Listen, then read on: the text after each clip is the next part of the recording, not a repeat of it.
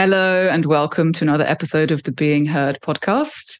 Today we have Angela from Equine Elevation with us. And I'm so excited because we've just connected. And in the past five minutes of talking to her, we're already just flowing and communicating in a way which feels so right and easy and balanced and important for everyone else out there. So we're actually really lucky to have Angela today because she is a horsewoman who, in my opinion, and also it's just the truth, has a really wide range of experiences with horses. As a voice who's able to represent the horses that she has in her life and who's able to just share the horse voice in general, she has this really foundational background, which I love because it means that in conversation or just working with her one to one or however you're going to end up meeting her, she has that to offer. She it isn't just one sided, it's a full spectrum. So Angela used to be a competitive rider and trainer before letting go of that path to lend her energy to the horse medicine world that she lives in today, and is now a dedicated and committed student of the horse, as she says on her website.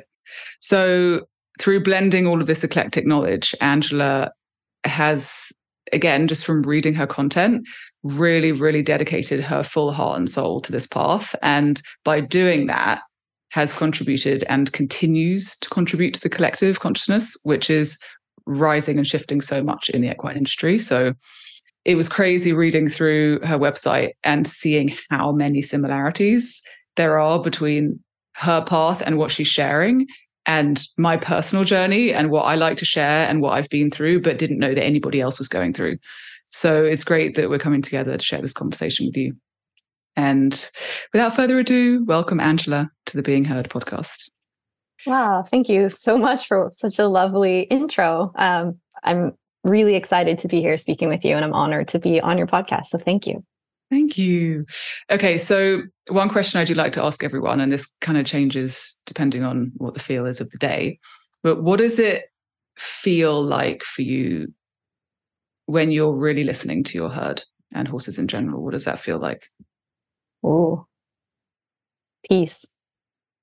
And oh, deep connection with myself and deep knowing of everything. Um, it's it's just like um, being so anchored in my body, and there's such an overwhelming feeling of safety in those moments of just like acceptance of self and of there's there's nothing to do. There's nothing's missing. There's no you know all these kind of m- maybe more mind oriented pieces that come in and tell us all these stories about what we should be doing or who we should be or all this like it all just melts away and i can just i can just be with them. Um i think peace is the overwhelming word I would use and and anchored. When I hear you say peace, the first thing that comes to my mind is like how do we know what peace is? You know, again in in a world that can feel incredibly unpeaceful and chaotic and I think that the work that we're doing with horses and the horses really invite us into is such a re-education of what that feels like in our bodies like to get into our bodies through the journey that they take us on, but then to also, while doing that, completely reorganize and almost like embrace and open our arms to deeper states of regulation and calm and centeredness and peace. And like, yeah, it's just, it's an interesting concept in of itself. Like how, how many people do you think really get to sit in that bubble of listening, aka peace, on a regular basis and how important horse medicine is because the answer to that question is probably not very many. You know it's so ironic to me because uh, you touched on how like my beginnings was in the the riding competitive world. Would i've ever used the word peaceful to describe my relationship with horses or the way i felt around horses in that time? No. You can't find a picture of me. Well perhaps there's one there's one picture of me smiling on the back of a horse in competition. Any other image, video, whatever you see of me, I look like I am preparing for battle. Mm. The seriousness, the um, the pressure, of perfection that I put on myself and the horse I was riding. And all of these pieces that we learn in that world of like how dangerous horses are and how often that's true. How many times have I been, you know, in situations where I've been hurt, injured, fallen off, whatever, broken things. Same. With yeah. horses, right? So you go like, oh, true.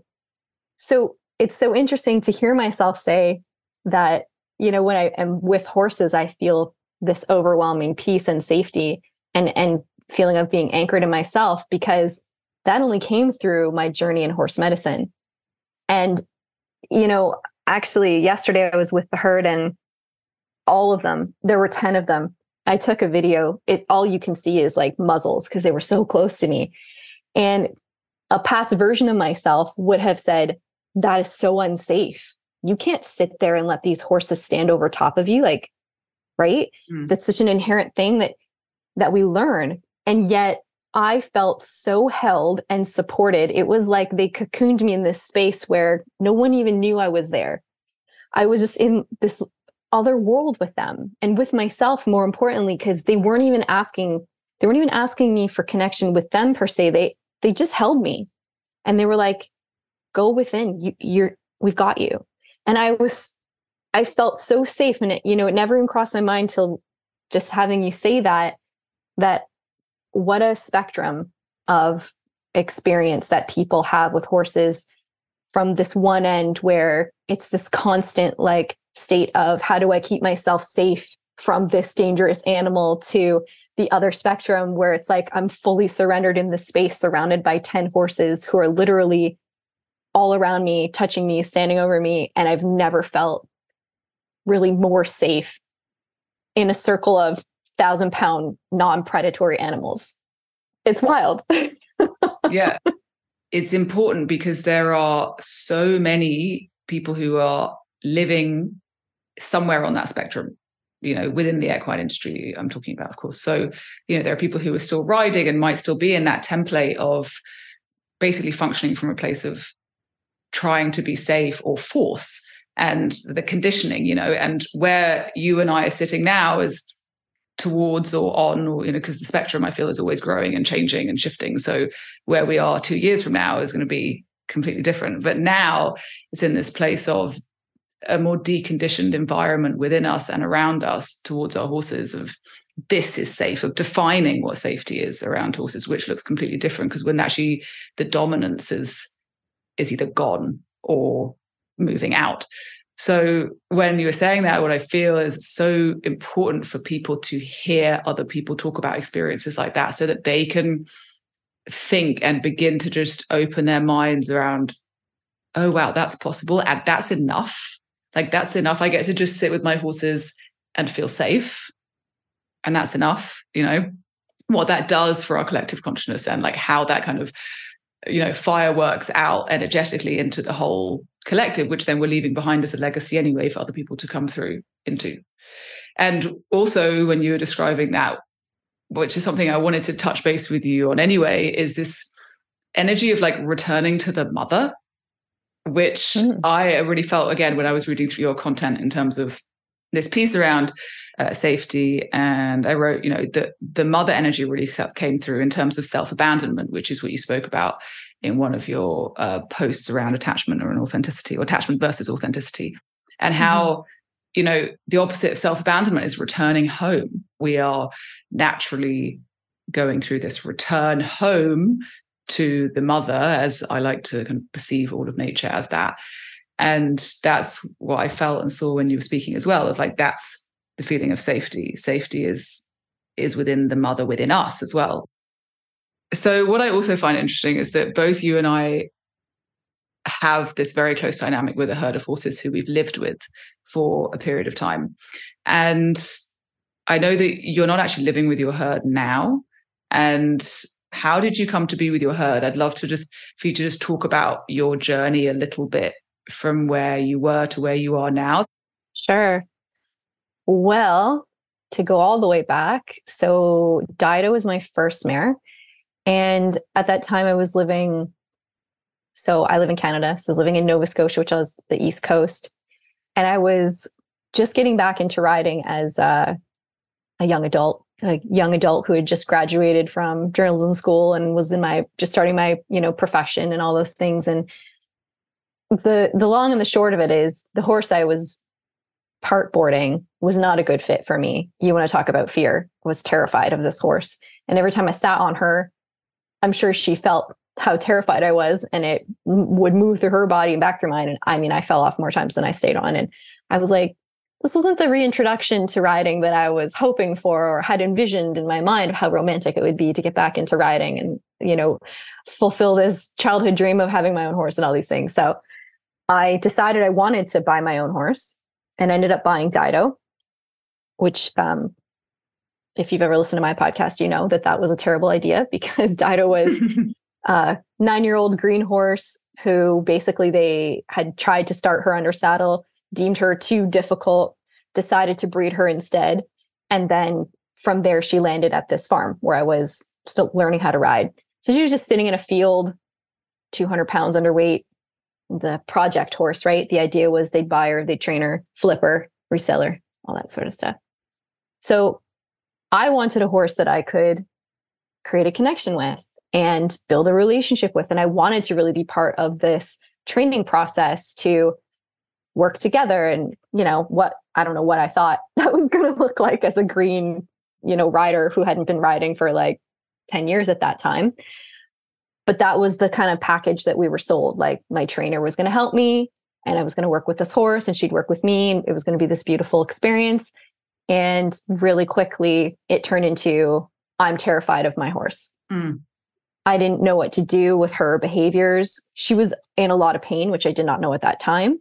Um, of course you can take your lens backward and go like oh all of these things make sense you know? Why would she rear on the way to the arena?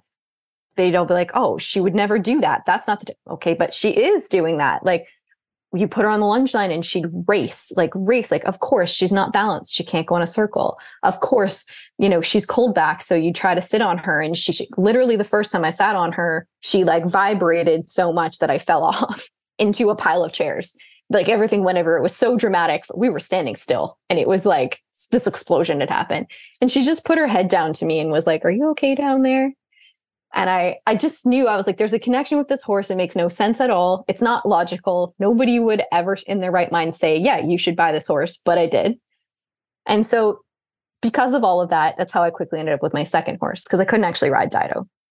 Nor could i train her and i was terrified and all of these things. So the idea became let's get a horse you can actually ride and learn with and then become this better horse person to hopefully then translate that over to dido.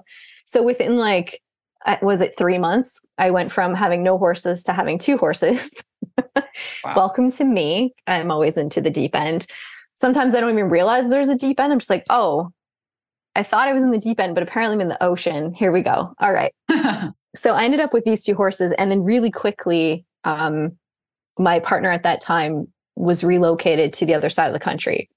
So, not a short relocation, but like a 5,000 kilometer relocation. So, I had to choose what I was going to do. Um, and I could only afford to bring one horse. And I decided to bring my Rio pony because she's the one I could actually ride and I wasn't afraid of her. And I felt like I could, you know, learn. And the idea was Dido would stay and she'd be in training with my coach. And then when I could afford to, I'd send for her. And this was a really key turning point because this was the first time that I started to question what my trainer at that time was saying. And in a way, I think intuitively I knew that she was more, how can I say this kindly? That she actually didn't know as much as she felt that she knew. And there was a part of me that knew that, but the larger part of me said, well, what do you know? You've been out of horses for so long. This woman has a farm, uh, you know, she trains horses, she does all this competition stuff, she teaches lessons, she knows more than you. You should listen to her. Mm, like the override. Right. So we did all that. I went out to Alberta. And when I got there, my new coach, who I'd known for a second, was like, I'm really sorry to have to tell you this, but she was supposed to ride Rio before I got there so she could get to know her a little bit. She was like, I can't ride your horse. She's not rideable. Like her feet are in terrible condition. Her saddle doesn't fit. she has back pain and she's underweight. Like, I can't ride this horse. And I was like, what are you talking about? And so she started going through all this stuff with me, and I just mm. completely lost it. Was bawling my eyes out. I'm like, oh my God, all these things that I thought were going right and were not. And immediately my heart just sank into my gut because I like I've left Dido behind. And now I realize I've left her behind with someone that actually doesn't know what they're doing in the way that I trusted them to. So I was so stressed. I'm like, my horse on the other side of the country. I'm here. What am I going to do? I, I can't leave her there now that I know what I know. And yet I can't really afford to get her here. What am I going to do? And so I scrambled and I figured it out and I had her sent out. It was extremely stressful situation. And when she arrived, I realized that no one had looked at her in three months. Her feet were like, I'd never seen feet that long. And she had shoes. She was at least 200 pounds underweight. I cried when she came off the trailer because I was like, who is this horse? What have I done?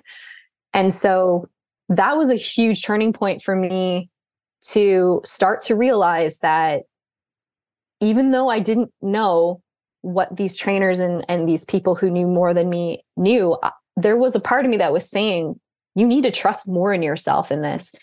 And so that was like, that was, man, Dido has been such a teacher for me.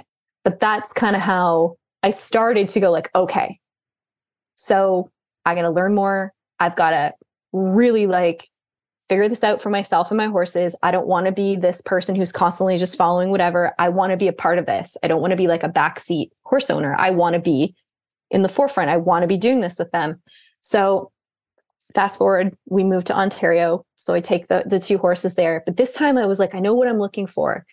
I have a better sense of who I'm looking for because I knew I needed support still, but I didn't want to be completely overrun. I wanted someone who was going to be knowledgeable, but but share that knowledge with me and, and not be not be one of those types of people who's like, you need me forever. I wanted someone who could help me develop and who was going to be okay with that. And so we ended up at this other place and it was good for a time. And then the pattern reemerged. But in that time, I ended up getting my three other horses. so now I've got this herd of five. Uh, I'm riding competitively. I'm training horses. I'm in school becoming a body worker. And I'm starting to really open my mind and, and see what's actually in front of me. And I'm like, what is going on in the horse world? Like, why can we be literally standing beside these horses, working with them every day and not see anything that's actually going on? Like, like it's like it was like being I don't even know. It's like you're in the matrix or something. And it's like this hologram is just showing you something, but it's not real at all. Like, and so I went into this really dark place of like, how do I reconcile these worlds? And how do I, because the truth is that, like, deep within in my core, like, I absolutely love riding. The feeling of riding is un- unmatched by anything else I've ever experienced when you are in that connection with a horse in a ridden way, I mean, I've cried literal tears of joy, yeah. right? But I, I couldn't figure out how to reconcile the way that I wanted to be with them, and also to honor them in the ways that I was learning through my bodywork practices, and like taking this whole horse approach to making sure that I'm not doing more harm by riding them, which at that time I was, and also understanding that fact, that very real fact that I had been causing a lot of harm to my horses, realizing that, having to sit in it, dealing with the guilt, dealing with the shame by myself, because nobody else in my world was considering that they were causing harm to their horses or going through those same things as me. And, you know, it was just like, it was just like this giant void. I'm like, I have a million questions and no answers what do I do? I, I know there's this way, like, and I also knew I needed to find it from within myself, but I didn't have the trust level at that point to just say, like, okay, I'm going to just like bail on all of this, move all the horses home and figure it out myself. I wasn't there yet. But that was the foreshadowing of what my my kisses mare was trying to really bring into me is like, we want you to trust yourself. We want you to trust yourself. And that's a hard, that's a hard thing to hear, right? I know it's it's such a big ask sometimes can feel like such a big ask um, but then in hindsight when you look back it's a massive bridge between like where you are and where you're going. So yeah. And and so at that time um, my indie horse had been getting into so many problems. He was a baby at the the farm. And so they basically decided like your horse is an escape artist. He can't be outside anymore. And he's a yearling. And i was like well he can't live in a stall. That's not acceptable. He needs to be outside. He needs to be with a herd. And I had this small farm, but it was a nursery. So it wasn't pastures, it was plants. And I was like, you know what? I'm going to put up a paddock, the biggest one I can make, and I'm moving these horses home. I'm going to bring Indy and his little brother. So my yearling and my weanling, like, y'all are moving home, and this is what we're going to do. And then at that time, my Rio pony had moved on. I had um, rehomed her in order to bring Phantom into my life which was there was no way I was saying no to him, which is a whole other story. But it broke my heart to part with her. But I always said if I ever have space at home, like we I actually bought that farm for her to retire on. And so the circumstances of life brought her back. And so she moved home with the two boys. And now I have these two very different worlds I'm simultaneously living in. Because now I'm caring for horses on my own property, doing whatever I want, we want, co-creating this experience together and i've got my other two horses at this boarding farm where i don't have these i don't have this freedom and they don't have that freedom and we're having to live right the way that the rules of that farm dictated we had to live. And so i'm like we're in this box over here and we're like freedom over here and going like okay here i am with this spectrum again this reconciliation of like these two worlds. And i'm working as a professional every day going into these barns, seeing these horses, the way they're being treated, and they're, it was just so much um, conflict within me. How do I reconcile all these things? And how do I do this work with horses while also honoring not just what they're telling me, but also like the human's journey in all of this? Because I didn't know what I didn't know. And so it wasn't fair for me to judge these people either in what they were doing. And so, how do I just show up and help? Like, how do I just be of service? And it was just, I didn't know. There were all these questions. And ultimately, in 2020, my mom was ill and she ended up in hospital. And I had my horses at all these different, I was like, Kate, you guys will need to move home. I'm at the hospital every day. I can't be going to all these different barns and working and all this. So all five horses ended up at home. And then COVID hit and the world stopped. And now I've got all my horses in my backyard. I can't I can't ride because I don't have anywhere to ride. I can't work because you're not allowed to leave your home. The barns are all shut down. And I've just got this massive pause. And literally the only thing there was to do was be, was just be with them. And I was caught between these moments because I'd go outside and I would just be with them for hours and it was amazing. We wouldn't do anything. And it felt it felt like such a blessing because I was like, I'm exhausted. I've been through the ringer. You know, I not only did I lose my mom, but my grandma in the same week. Like wow. then there's COVID, all these things. And and yet this other part of me was like, I would stand outside and cry because I wanted to ride and I had all these plans and I loved it and the passion was there and I'm and and again I'm like looking at these two things going like they don't match in my heart they don't match and that's when I really got into horse medicine and you know you can look at it and go like well the path was clearly paved for me to arrive there because if you you know look back on my life it I love the hindsight thing. You look back and go like, oh yeah, duh. There's all the dots just lined right up, perfect. Yet when you're living it in those moments, it feels like so much uncertainty, and you're like, how do I even take a step? And what I what I was able to start recognizing was that my horses were truly guiding me throughout this whole process. And I started to realize they were guiding me to horse medicine. And I was like, I need to listen and see what this is.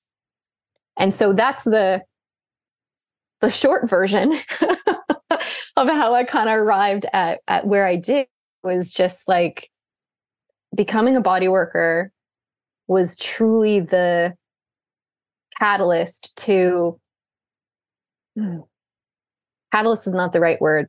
It planted the seed that sprouted into this whole garden of this a complete other way of being with horses and it opened up my intuition and it reconnected me to myself and it opened me to what was possible because my journey my spiritual journey came through that practice of like being in barns with horses and having my hands on horses and them showing me things that I'm like what is happening right now and like who the heck can I talk to about this and am I insane? Like, have I completely lost it? I'm going crazy. And yet it's so palpable when when you're the one in the experience. And there's just this point where you go like, it doesn't matter what anyone thinks or sees, because what I'm feeling is so real. There's no more denying it. And and and that's really what what it was. When I couldn't deny it anymore as the person who was experiencing it, that's when I was like, okay, guys, I surrender. Like then teach me. I want to know. And I started to let my horses take more of the lead at that point. That's amazing. I love what you said. I love all of that. But I love that one of that with those final pieces around like when you can't deny it anymore, it's like I I feel that what happens then is like our external world and our continual choice to follow the like the breadcrumbs and follow our soul's path the external world ends up mirroring back so much like again to use this word like criteria to us to change our belief systems so it's like even though you had nowhere to go and no one to talk to and that lonely place of like what you know what the hell's going on? Because you kept going and you kept paving your own way through listening and through that i just keep seeing like choice after choice after choice like every single you know moment and every single day that we're alive we're just faced with these continual choices. And that will of course open up multiple different paths to us. But the choices that you made meant that your external world kept mirroring back to you the ultimate like shift within your own inner narrative by your own action you know? So it's like it's so i love that. So the other thing that really came through when you were sharing your story was this the way you described like the void and that hmm. space. And eh, i really feel this like you know when we're when we're in the void it's more like we're kind of on the edge of like a massive lake you know and like we don't know what the hell is in the lake and like it just feels too scary to get into because it's like really maybe dark in the lake and you don't you're not a swimmer or whatever it is. And there's all this tension that gets created with like the questions that you're asking yourself and the doubt and the beliefs that you're like hitting up against. And before we got uh, into recording this as well you and i were touching on that space between our intuition and our knowing and the space between that and why we wouldn't follow that in the first place you know the space that maybe gets created from childhood when we're just naturally following our inner guidance and everything feels very simple and then there's the space that gets created because, again, the world tells us not to trust ourselves for multiple different reasons. And the way you are in this huge void or on the precipice of it, and then at the same time, it feels like at one uh, like around 2020, everything that happened just made you like jump straight into the lake and into that water. And there was no no escaping it or like no going anywhere else. And the outcome of that is that you have dived into horse medicine which so you built this whole like constructed this whole new world for yourself and your horses are probably like weaving all of that into place anyway with you and now you're here and just energetically it feels so different like the the lightness to it which comes from having to have you know face that courageous point of i have no idea and how scary that is and how like almost like crumbling. It feels like I have no idea, and I and I, I'm designed to know, but I don't know in the way I'm meant to know. But I know that I do know deep down. you know, that sounds really complicated, but it's actually really simple. But that tracks perfectly. Yeah. and um, so, what I want to ask you now is like, you know, now you're really living this world of horse medicine. You have so many different offerings. You've you're a body worker, so you um, you train and you're an equine is it bow or bow? Uh, bow. Equibow, Yeah, Equibow. Equibow, which is a mixture of Feldenkrais, craniosacral, Bowen, and something else. Those ones. Yeah, Yeah, okay. those three. And um, and you have all these different offerings from this foundational space of medicine that you have um, really dived into with your horses. So, what is horse medicine for you when you were at that point in your life and you were like, you, all you could do was be, and all you could do was essentially listen and let go of all of those narratives of again wanting to ride but not being able to, and just coming to a place of being. What was the core medicine at that time that you found and you kind of that flourished through you and that now you work with? Oof, that's a big one. You know, um, my mind wants to go one way, but my body's telling me differently. And there was a horse I met named Rudy through my training in horse medicine. Let's see if I can get through this without crying. Rudy, Rudy took me to a place within myself that I did not know existed. It's so almost futile to put words to these energetic experiences, these spiritual experiences, because it's like, it almost feels like speaking the words. It's like sacrilege or something. But Rudy was such an impactful horse for me because when I arrived at the at the retreat center, there's a herd of 28, and I immediately saw him through my bodywork eyes because he was this giant horse whose life was written all over his body and clearly he'd had a rough life a rough life of being used Mhm. as a tool and i literally couldn't look at him. It hurt, it hurt it was too painful for me to look at him. And so i avoided him the whole 6 days i was there. And on the fifth the fifth night i was um journaling. And i kept hearing his name. And i was like no i can't do it. I went to bed. And he came in my dream. I was like, nope, can't do it. Next morning, I'm journaling. And literally, if you look, I think I still have the journal somewhere. And it was just Rudy, Rudy, like over and over and over again. And I was like, okay, I got to surrender. There's something here.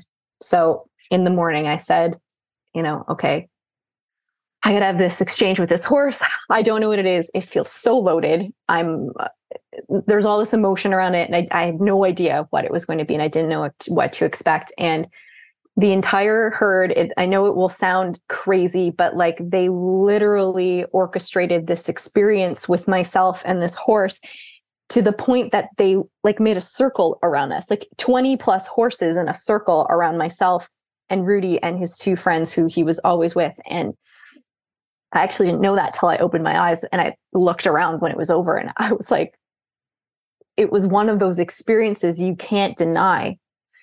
And he just showed me and he started to share with me that this perception I had of him based on his body, based on his physical presentation, was not the experience he felt within that body. And I did not know that those two things could be different, truly. I did not know that he was in this place of already like transcending that experience and that he didn't hold any judgment or um, regret or like anything, any of these human things that we, and I'm going to just speak to my own experience for a second because let's not try to generalize for the whole public, but I know enough that I'm not the only one who's experiences this.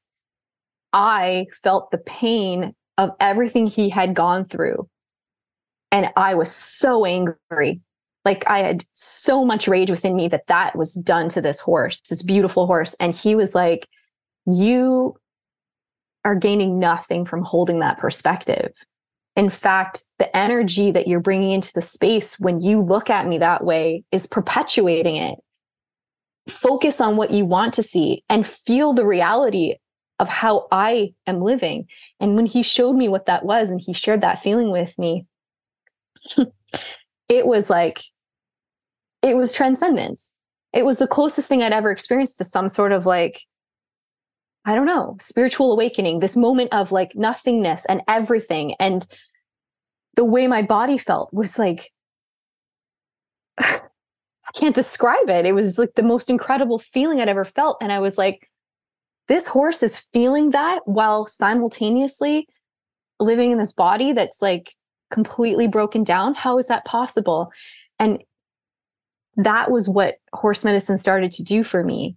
It broke me out of my shell of what I thought I was, the ways I thought I was showing up in service of these horses. And he showed me like there's another way to be in service of us and and what it is. And you know, it wasn't the first time I'd kind of received this message, but I think it was the actual time it landed or started to.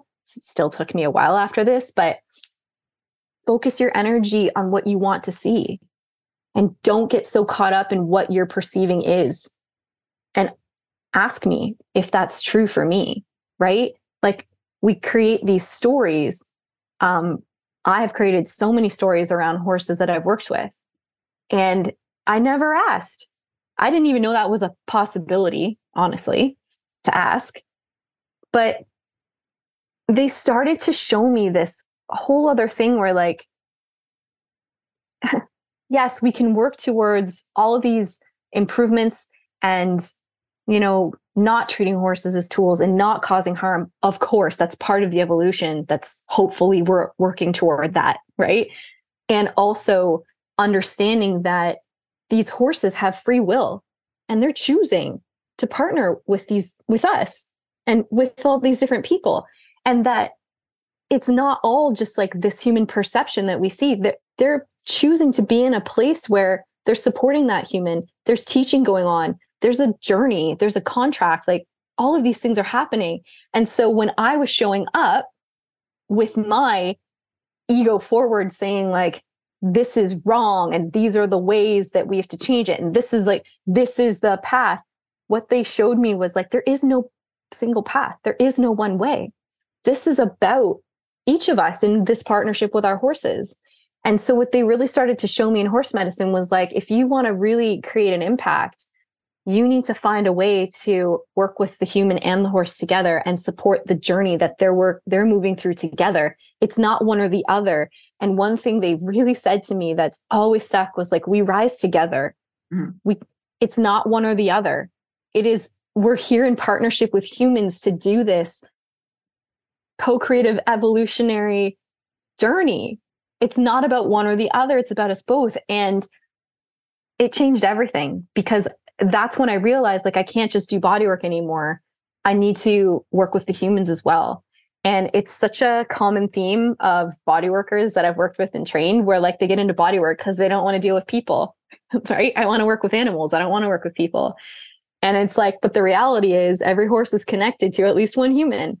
And and ultimately they're the one booking the session and paying the fee and hopefully doing the work in between sessions. And ultimately they're the one making those decisions for those horses. So if we skip over that part or we bring judgment to their experience and their journey, we're actually not serving the horses that we so desire to serve.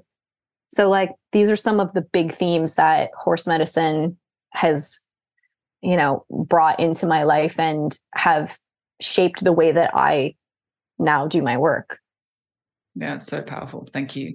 And it's, there are, again, so many similarities or like resonant points on my path where yeah, I have had like such similar realizations based off what they are saying and what they're showing me. And that's not just once, but like many times in different ways. And uh, because of different reasons or because of where I'm at and I need to see and all these, you know, different things. But it's what is that line as a body worker? And my craniosacral teacher, Maureen, she always says, like, you know, we have it's there are three processes going on when you're giving a session. It's the horses, the client, it's in the horses, the human client, and your own, and they're all intertwined. And what is that line that you find now between that, having your body worker lens on, and the higher mind perspective, which is what I would call what Rudy showed you and shared with you. Mm. How do you walk those two worlds now? So let's say you're going to give a horse a session how do you carry those lenses within you? So I really had to become a student of detachment. I needed to learn how to observe the body without judgment. And my horses, they actually made me create a course called Assessment Foundations. And they said, You're going to do this and you're going to do it in a way that you are teaching people how to see these things without casting judgment. And to what degree of success I've been able to do that, I'm not sure. I've certainly, uh, you know, I try. I try to really explain it. And also, everyone has to kind of get there when they can get there. But what I had to learn how to detach myself from what I was seeing. And ultimately, what made that easier was the knowing that every horse has free will, that there are contracts in place between them and their humans, and there's a journey that is being undertaken. And so that's the one the one side. The other side is put your ego aside and just listen to the body. Yeah. Love that. Be the only thing that I need to do is be present and be the most open and clear channel I possibly can be. The moment I find my mind getting fixated on, well, I have to use this protocol, I need to work on this part of the body, I any of those narratives, I know I'm not a channel anymore. I know my human agenda has come in. And I have to keep in my mind all the time that because I have this knowledge does not mean I know better than the body. So whenever I get into those moments, it's it's a it's a massive practice of self-awareness and of witnessing myself and my mind and my thoughts. Am I still listening to the body? Or am I deciding that because of this presentation, I must work on your thoracic sling today? Because of this presentation, 100%, I'm going to be working, let's say, in the pelvis whatever it is. We're definitely doing occipital cranio. Are we? I don't know. The body is going to tell me, the horse is going to tell me. And so, truly, the biggest thing I can do is show up, as I say, present and as that clear channel and just listen and let the horse's body guide the session. Not necessarily, now, this is a tricky area of discernment, not necessarily the horse, but the horse's body when I say that, what I mean is we have to develop trust with a horse, which means if a horse says no, we have to listen. So if I'm looking at an area and a horse is pinning their ears before, like just from the energy of me looking there, then I know that's a hard no, we're not getting there. But what can happen in time and what does happen in time is when you build that rapport with a horse, you can start to get past the pain response, like the reaction is what I mean to say of like this always hurts you cannot go there to a point of like if your body's asking for that can we work together so i can support you in a way that you feel safe still in this space with me and your body gets what it starts to need? So i hope that's clear but what it really means is like you can arrive at a place of trust within yourself and with the horse where you're now saying like even though i know this will be uncomfortable i know this is what your body's asking for can you trust me and can we work together? And and that's really ultimately that discernment between you know what is the body asking for and what is the horse asking for? Because sometimes the horse is just going to move from that reaction of well last time this hurt so this so that's a no. But as we know with body work so much shifts and change so it can shift and change so quickly that we're constantly having to kind of update like it's like a refresh of your browser like well is that still true? Is that still true? Is that still true? And so we're not just going by like that reaction but we're going by what's what is really happening in the body. And sometimes we have to ask for a little bit of like of that trust from the horse to say i know your initial response is a no or that you'd rather not or there isn't full permission. Can we do this in a way that we can we can gauge it. Can we start energetically and see if maybe maybe a layer has actually been removed and we can do a little bit there. Um, but it's this constant dance of trust and consent. And i think what really also happens that's so beautiful in that process is that when when owners and guardians are really open to the process and they witness that happening between the practitioner and the horse so much gets to happen for them too. And i find that they end up becoming really intuitively connected into the session as well and they're they start to feel what's going on and then it's such a beautiful way to organically have them be a process part of the process where then they feel really invested as well and they create this beautiful, deeper relationship with their horses too. And it can be such a healing experience for, as you know, as your teacher is saying, all three parties. Yeah.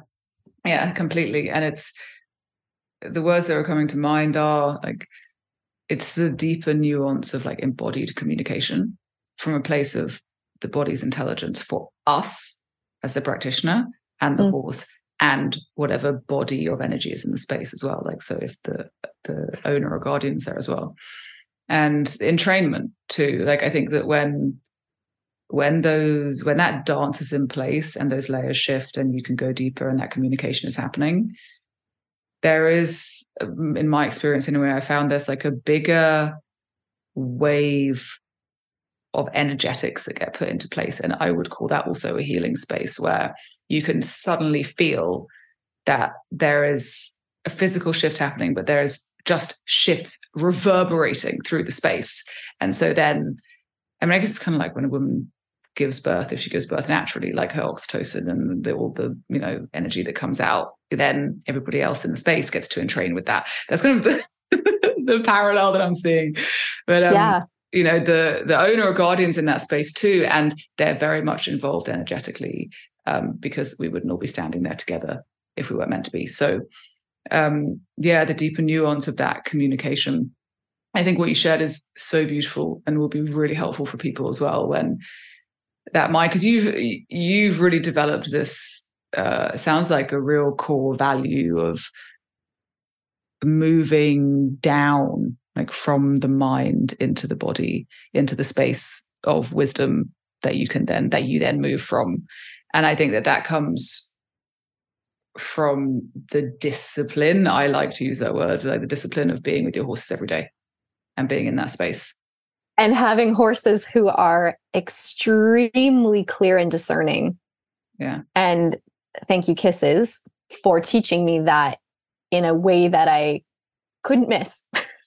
mm-hmm. you know, I've I often say that like I'm a slow learner when it comes to my my teachings with horses. Like I'm a slow learner and they're very patient. And she taught me that in ways that were so clear because she was so clear about her body. And it's like once you start walking that path you you just can't you can't go back to the other way anymore. It doesn't work. Was she clear in the sense of you could only do what she would allow you to do or you you had to be like increase your sensitivity to the point where you know just to a greater degree because she was so discerning you know because it was either a clear yes or a clear no? And how was that dance for you with her? That was my first question. Well both so clear in the sense of like you could think of her sacrum and she would pin her ears at you from across the field. And and another the other layer was when i was talking about you know the horse and the horse's body she's the one who taught me how to start to walk that line and and do that dance with a horse to say like i get that you're saying no but i'm actually trusting that your body's saying yes. So how do we work together on this? Because i want i want this to be consent based and i want to be of service to you and your body is actually showing me something different than than what your mind is is saying or like what you your you know i see my human like what your horse is it's like higher self and you know earth plane self. So what i'm really saying is like when you tap into the body's intelligence you tap into the higher self of the horse I love how you said embodied communication. Couldn't say it better. This is 100% what it is. Because if I'm not embodied, and that's another thing that she was very clear on was like, well, you have to be in the right space to do body work, or else I I say no, even if I want it, right? Yeah. And yeah, of course. Do you want to get body work from someone who's like in a state, right? No, of course no not. That's way. not that's not a very nice experience, right? So she taught me all those things. And um when I learned you know, safety protocol is a horse is haltered and, and held or tied or cross tied or whatever that's right. There's some sort of way of keeping a safe space. And this is really more for the practitioner. At home, I would offer body work free in the field. This is actually one of the big things where I was saying, like, when my horses were at home and they were at the barn, like, there was this massive, all these disconnects that were happening. Cause at home, I just bring my stuff out to the field. And if they wanted it, they'd come in. And if they didn't want it, they wouldn't come in and there all this choice was starting to occur. And in those other spaces, that wasn't so much the case because like you had to go by the rules and be safe and all these things. So, but when you're fr- when you have a horse who's completely free in, in a field and you're just offering something to them and you're having this very nuanced conversation about whether or not you can touch their body mm. and they can do anything they want they can turn and run and leave they can kick you they can bite you they, right they have all of this autonomy you become super sensitive. Yeah. Can I can I just ask you something on that point? I just want to interject quickly. So when you are working with them freely in the field, which is also what I do here with mine. So w- like working off the basis of what you said about okay, well, you know, the horse might be saying no, but the like, you know, the higher horse or the body's wisdom is saying yes how would that work in the dynamic of them being free? So let's say they said no and they moved away. Intuitively would you then you know check in with that embodied communication and feel into whether the body was saying yes and then carry on you know say moving towards them or uh, like offering up that invitation? Because that's another layer of like super nuanced sensitivity too and where the mind could come in and be like oh but you know they're walking away so that means no because they're free. You don't have that con- quote control that you know the other end of the spectrum eh, creates. And so how would that work for you? That's a great question. So are we still in communication is the is kind of the discernment. Like did the horse walk away? But they they walked away maybe six feet and they stopped and really can still feel that our bodies are in connection. Or did the horse do the equivalent of like shooting me the finger and run to the other side of the paddock right like I've, you know, my one mare one day, she, I had to laugh. So I'm like, I'm not even sure where this came from, but the vet came and she thought the vet was for her. And I had the halter in my hand and I wasn't going for her. The vet was not there for her, but she was giving me the hard no, I'm not seeing the vet. And she like turned and actually kicked toward my head and then ran to the other side of the field. And I was like, that felt like an extreme response, but okay, yeah. that that would be a hard no. Now, in that in that situation, if the vet was there for her, we'd have to have a conversation about, well, actually, this is what's going on and let's arrive at a place right? But in the question that you asked it's like my discernment is are we still in connection? And a lot of times the no if there was a walk away involved in it it wasn't a i'm walking out of the connection with you. It was just that i'm just walking out of the space. Either i need some space or you know i'm uncertain. Can you ask again in a different way and if it was a case of like, I'm still feeling it's a yes and the horse is still giving me a no, and then it's something I'd circle back to later. Uh, you know, like next time I see, I'd be like, hey, have things shifted? Now, now do you feel like it's okay? Because there's a timing element as well, right? And that's that's a really tricky piece of the work when we um are practitioners and we are humans living in our human world and having to create schedules and appointments and blah, blah, blah, blah, blah. And it's like, well, when the horse asks for it is when they're actually asking for it. So at the moment the horse asks for the session and then the human contacts you to book, but you're booking three weeks out, we may have missed the moment. Right. So the thing that you were, the thing the horse was asking for then is probably not the same thing that they're going to be asking for on that day or available to receive on that day, right? So there's such a timing element to these things as well. And that's part of what I love about working. Just show like my ideal scenario is I show up to a farm on any given day, I step into the herd and I just say, I'm here. Yeah. Yeah. If you if you want, come in. And you get to free flow like that. And those are the words that I was hearing when you were just saying that is like is is what's here as well. Like i'm here and what is present? And that's you know when you mentioned timing a part of me is laughing because i'm like yeah because i know that it, like in conversations i've had with my herd around time you know they've said a lot but you know this continual replay of like there is only now. And so yes you might make the appointment then and then ultimately you know by the time the practitioner comes or the everything's set up like there's still only now. So if it is both, isn't it? It's like how to have the human experience of what is shifting across that those three weeks, and then also simultaneously holding that space of whatever is here is right, is perfect, and is needed and relevant, and like that's that trust as well. And let me just add into that. That is what helps becoming detached when you recognize that there is only the now whatever whatever it was whatever plan you had whatever thing you thought whatever you tested prior what whatever your process is none of it matters in that present moment except for whatever is as you say there in the present moment. So being present is the best teacher of detachment. You you literally can't be attached to anything if you're truly in that present moment. It's it's like it's actually impossible. I know it's it's such a trip as well because it's like totally. It's like it was you also can't catch it. Like you can't uh, so i've thought about that sometimes. It's a little bit of a segue and then i definitely have something else i want to ask you which is how do we even okay you know when you're present in terms of you know again anyone listening to this who's sat with horses in a state of presence or in meditation or just with their friends or themselves you know when you are present. Like sometimes i find myself thinking like how do we also how can you catch the present moment you can't because as soon as you go to put your awareness on it it slipped away and then again and again and again and again and it's like I love that trippy element to it's like almost like a cosmic joke. It's like, oh, haha, and you also can't can't ever know that. So like you just have to surrender to trying to figure it out.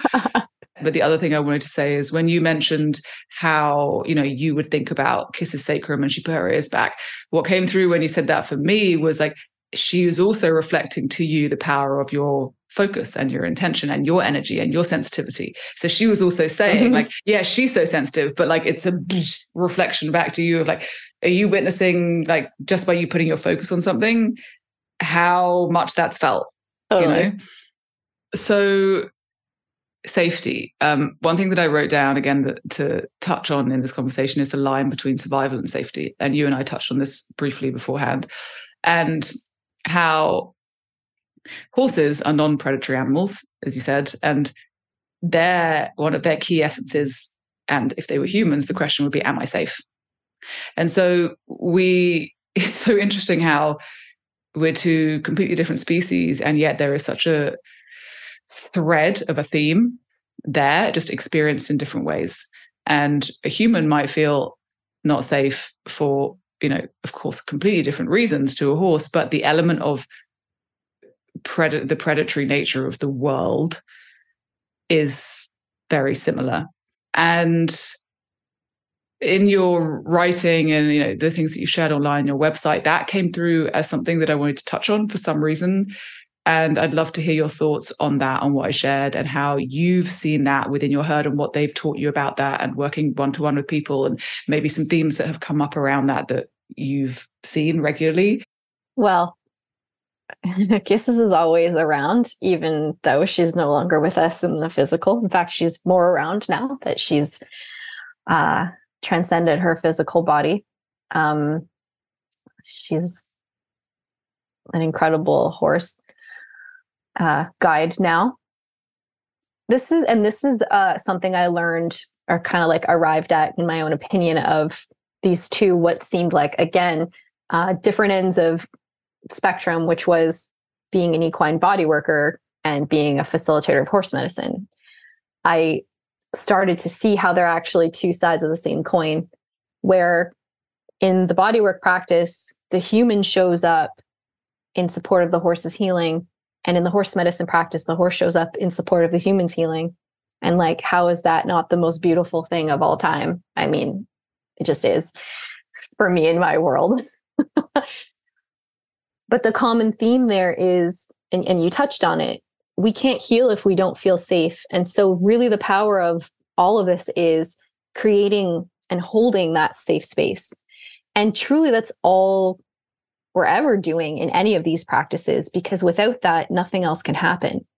But what's really fascinating about the difference between the two species, in my opinion, is like horses are so uh, let me say this horses who have regulated nervous systems are very clear in the shift between sympathetic and parasympathetic, as in when the threat is on, they're heightened. And when the threat has been removed, they come back into homeostasis. And we see that physically. They'll lick and chew, they they will ground, they'll roll, they'll shake. They have physical things that they do in that process of coming back into the parasympathetic rest and digest. Humans can build a whole world of unsafety in our minds that isn't even real. Yet feels very real. We all know we don't actually have to be on the beach to feel the sun shining on our bodies or the weight hear the waves crashing. Just right now as I'm speaking about it, you're probably putting yourself yeah. on the beach, right? Yeah. So we're able to create an entire world just in our minds that may or may not be real. And horses don't live there. They very much live here in in this reality on this earth plane. So what I think is so beautiful about what horses can teach us in that sa- space of safety is how to really connect into our body to ask that for that truth. Like, am I safe? And we we aren't always. I mean, I'm I'm always so grateful when I'm hiking with my dogs that I have rekindled this connection with my body because my intuition always tells me when it's time to turn around or take a different path or put the dogs on leash or whatever the thing is and the coyote comes around the corner or there's a bear or there's a family of elk and you're like ah thank you. And this is the difference between that like the survival and safety thing too. You know our our bodies are designed to tell us in that survival moment of like listen now. Like this is it now. There is no other there is no um hesitation. This is now. And you it feels different right? You feel it versus like the um illusion of all of these things that perhaps we're afraid of and creating the sense of not being safe when actually we we can be we can be. It's actually a choice to say like right now there's no reason why I couldn't feel safe. I'm in my home there's nothing going on there's no external pressure that's coming in to tell me that i'm not safe yet. I can sit here and tell a story of all the reasons why i'm not safe. So for me this is kind of like the big difference between the horse and the humans in that world and how humans can really learn from horses how to be in the truth of whether or not we're safe by being embodied and by and I, i'm not saying it's easy in any way shape or form to move through those states the way that horses do how they can be heightened and 30 seconds later back to grazing or back to resting or whatever. It, it, it's harder for humans but it doesn't mean that it's not possible for us it, it requires a lot of consciousness and a lot of mindfulness to say I'm I'm actually going to check in with my body around safety. I'm not going to let my mind make that decision for me. Because if we let the mind make the decision, then you're unsafe 98% of the time, most of us. Yeah. Yeah. I love that. Thank you. And it's like it's finding that and creating in whatever way one can because everybody's path is different but creating that ability to move from the head to the heart you know, and move into again the body that you've chosen to inhabit because it like in my opinion all the information's there. So the work that you're doing is like in my opinion it's just so pivotal. I feel like you are your work and that's really part of the medicine that you offer. Like in this conversation i really feel it. You are your work and i even felt that looking at your website like everything that you're offering feels like it's just you. You know it's not something like that's outside of you or that you know you had it's just it's an expression of truly of who you are and your essence and your life. If i may there was one more thing that was coming up around that safety. Yes please. Uh, one of the parallels if you will and i think this is why kisses um, you were feeling kisses kind of showing up. So something that i do find very fascinating and this is um, something i really observe by just sitting and watching her dynamics is the herd only can be as balanced as the least balanced herd mate, meaning the one who is in the least kind of state of self regulation. So when a horse comes in and they're in that state of imbalance, then the herd has to be overall more vigilant because there's a member of their herd who is potentially creating an unsafe space just mm-hmm. by them being there. Yeah. And I think that many of us, myself included, grow up in a family setting where there's a person yeah i was just thinking that. who creates right that that feeling of unsafety in the home all the time just by them being there just their presence and in their absence because the question is always when are they coming back i know they are and what state are they going to be in when they come back? This also goes for horses who, you know, are taken out of a herd and ridden and have that separation anxiety, right? What state are they in? who are they going to be when they come back? Who knows what's happened? And so there's this this this kind of um, unrest right? And this means that the herd has to be heightened even when environmentally it's safe. Meaning normally they could just rest but because there's this horse in their midst who's unbalanced it's harder. And so they have to be they have to shift their roles meaning maybe more of them have to be on sentinel or someone has to be with that horse helping them to co-regulate. When we grow up in these homes with somebody who is in a heightened state all the time or you know we can all think of an example it becomes really difficult to actually know well what what's safe? Because we're in that heightened space of our nervous system all the time you might not even know. And i think this is also why so many people get into the herd of horses who are regulated and balanced and they just start crying. Mm-hmm. because all of a sudden their bodies let down. They entrain to that level of, of nervous system regulation that they've maybe never even experienced before. And it's a shock to the system. And all that they can do is cry because there's all of this emotion and and tension that's been built up over all this time and it finally starts to crack and release even just that little bit. And this is such a power of horse medicine just being with horses. Like we always say there's no manufacturing of an experience. It's not necessary and you couldn't if you tried because the way that I hold the work is the horses are all free so there there is no manufacturing but there doesn't need to be because so often all that person needs is just to be as if it's like just anything, but just to be in the space of that herd, of that feeling of safety within a herd of horses who are balanced and know their roles and fill them. When you're in this other space in your family system and you've got some, what role am I playing as a child who is afraid of mom or dad coming home in that state? Yeah. Right. Now I, I'm not just free to be my my childlike self and we i mean my experience was i grew up really quickly and there was always this underlying level of fear. So how do you ever know if you can trust your body and the truth of whether or not you're safe if you never get to experience what it's like to actually just be in rest right? Yeah to actually be held in a space that is also not about the other person. That's the thing. It is and it isn't and hypervigilance is exhausting. 100% and in the herd at least if that that horse gets into a balanced herd they support that horse and they're able to then find their own path to self-regulation.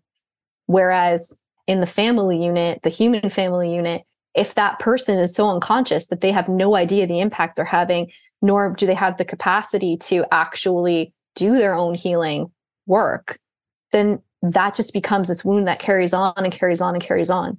And this is why I think so many at this time, um, and and in this even like certain age group that I'm noticing is like people who are now having kids who are like, well, hold on a second.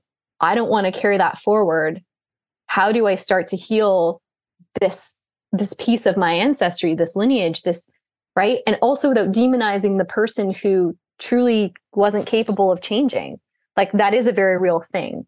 And so I just that felt strong to bring up this this parallel of safety that I think we do can, we do have in common with horses and how actually but horses have that ability to support their herd mates and and with humans it can be so much harder to do that because horses as non-predatory animals they don't want to be in a state of dysregulation. It's unsafe. And so going back to that, because the, the, primary thing is like safety, but humans, as I say, when we create this situation in our minds, it can be so hard to break out of it or see anything outside of that world and truly see ourselves. And even though, as you've mentioned many times, life is this mirror, right? And but if we can't actually see it because we can't see outside of our own experience, then life will just keep holding up the mirror, but nothing actually changes. And that's like, again, one of the big themes of going back to what you're asking about the bodywork process of like, and, and when you're working with humans, we only can support those who truly desire to be in that space and, and on that journey. if we go in and just try to tell them, you know, all the things we know, right? Or all the things we see, but they're not open to receive it, it will not be received. So it's just this like really delicate balance and always checking in as well in ourselves too of like, how do I just be the support that's needed in this space? And I think the way the horses show that is like, know who you are and the role that you are here on this planet to fill. And there's, of course, range to that. We're not, you know, we're not singular people, we're multifaceted. We have a range. But when we're so clear on that, that inner calling and who we are and who we are in the world, it becomes so much easier to just be that all the time and not have this feeling uh, that am I doing enough or could I be doing more or how do I no just be you like that's genuinely the gift you and I got on this call we'd never met before I felt your energy immediately and I was like ah this is safe right away mm-hmm. That's a beautiful gift and you can't manufacture that. You've done that through your own work. You've done that through cultivating that within yourself whether or not that was the goal. It's an organic byproduct of you being the person you are a person who's working on yourself who's devoted to your evolution and your higher consciousness and it just happens and then there you are this beautiful light in the world everywhere you go. There's nothing else to do really right and then you just get to open up and be the channel for whatever's needed. And so i i'm so honored to have been on this podcast with you and in this space. And i'm so glad that you've created this podcast um, and i can't wait to listen to it personally so i can hear all the other guests you have on and all of their beautiful wisdom alongside yours um, because you have created such a really beautiful safe space. So i thank you for that. Wow. Thank you so much. I i am working through some really specific themes in my life right now that are so relevant to what you just said so to hear that you felt safe and that you feel safe talking to me is such a gift in response. So thank you. Thanks, Angela. And I love everything you just said. As so many things I could say in response, but for now, I think, yeah, until next time. But just thank you. Thank you for your presence. And yeah, I also, uh, so Angela has a podcast called Sovereign, Sovereign Horse. Is that correct? Yes. And she's just offering so many incredible, incredible containers. Her website is equinelevation.com and her Instagram handle is at equinelevation. And do you want to say anything else about where people can find you, what you've got coming up before you go? Uh, those are the two best places. And um, no, we are in an interesting time of transition, um, myself and my herd. So we have what I think is a very cool new offering coming, but it's not fully it's not fully uh, together yet. So stay tuned on the Instagram for that and on the website. But uh, if your interest is in truly knowing yourself, as I was just saying, um, this container will be for you because, uh, as you said, you know, my work really is who I am, and the for me, what I have been hit over the head with about a million times is like, I am here to know who I am and to help others know who they are. Because mm. I truly believe, and I, I learned this from the horses, that when we anchor into that, that's all we need to do. Everything else kind of just falls into place from there because we start to move organically from that higher wisdom and from that anchor within ourselves and from that inner safety that no one can create for us.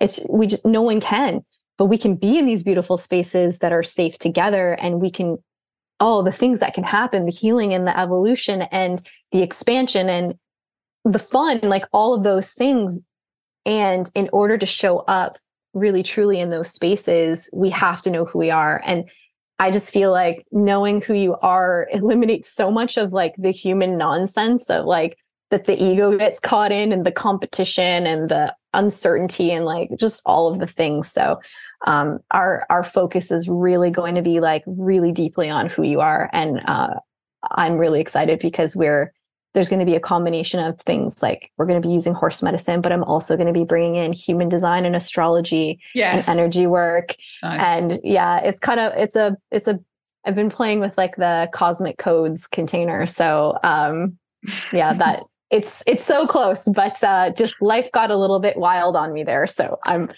I'm a little behind on it, but I'm excited. I'm excited about it. It's going to come out at the right time, and I think life going wild is just going to be a contributing a contributing factor to how badass the new container is. Um, Thank you. so everyone listening, keep an eye out for that because uh, just feeling what you're you're talking about, what you're tapping into, it feels immense, and I'm so excited to check it out. Oh, thank you, Angela. Thank you so much, and for everyone who's been here with us and who's listening, thank you for listening.